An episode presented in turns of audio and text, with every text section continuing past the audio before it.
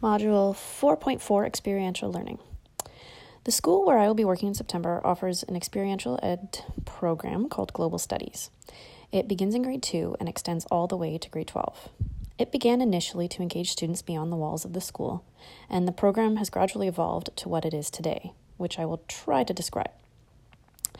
The goals of the program are to provide real world learning and life skill development. This is accomplished through experiential learning trips, community engagement and service learning, cultural exchanges, and national and international student leadership opportunities. Starting in grade two, students complete a unit similar to a flat Stanley traveling the world. For the next three years, students are given experiential learning opportunities through field trips. Overnight field trips begin in grade three, most are local, and starting in grade five, through the school, students have the opportunity to take part in international experiences with their parents.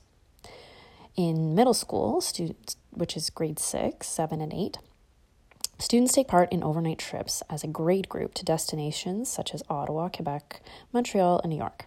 Every November, there is a block of time set aside for grade stu- 10 students in particular to participate in an experiential learning opportunity, both local and further afield. This time allows students to explore an area of interest as a passion or potential career pathway. The Global Studies program is very much embedded into the daily life of the school. The school is also a member of Round Square, which is an international organization of approximately 200 schools. Through this organization, students can take part in cultural exchanges, international leadership experiences, and service learning. Some of these trips and exchanges have a selection process that students must undergo.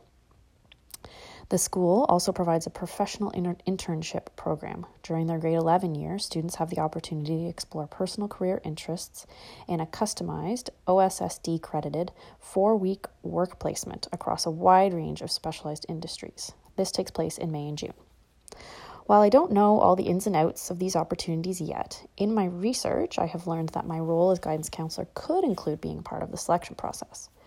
I may also provide counseling to students and their parents in the form of encouragement to participate in a program and or strategies for being successful.